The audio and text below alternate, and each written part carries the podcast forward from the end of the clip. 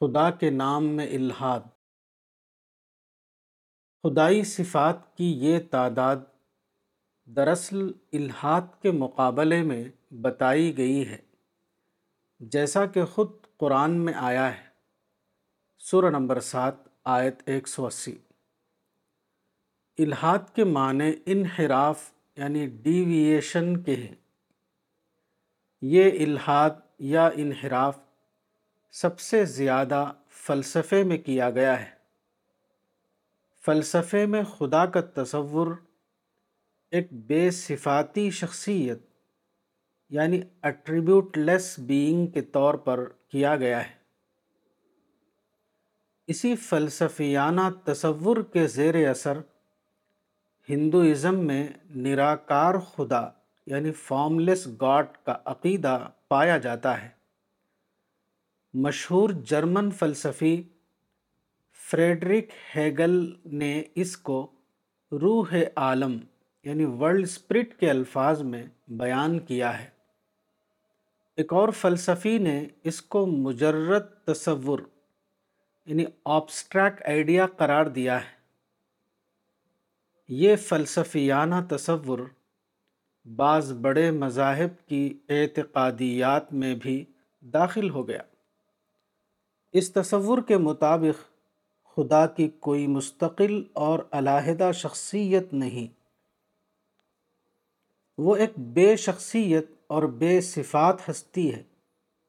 یعنی زمین کی قوت کشش یعنی گریوٹی یا کاسمک ریز کی طرح۔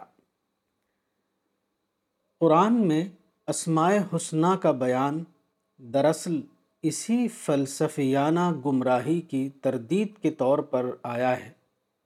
نہ کہ اسماء الہی کی متعین تعداد کو بتانے کے لیے۔ فلسفے میں یا اس سے متاثر مذاہب میں خدا کا تصور خالق کے طور پر نہیں کیا گیا ہے، بلکہ اس تصور کے مطابق تخلیق کے تمام مظاہر خود خدا کا اپنا ظہور ہے یہ بلا شبہ ایک مجرد فلسفیانہ قیاس ہے۔ یہ ایک کھلی ہوئی بات ہے کہ کائنات میں متنوع مظاہر پائے جاتے ہیں۔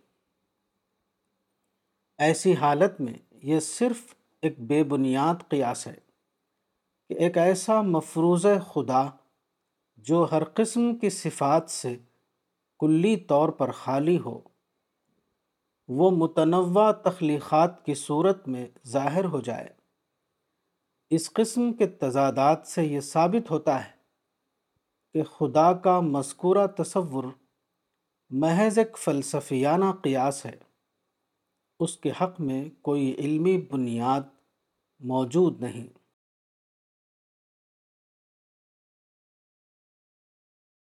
کتاب اسماء حسنہ مولانا وحید الدین خان صفحہ نمبر چار۔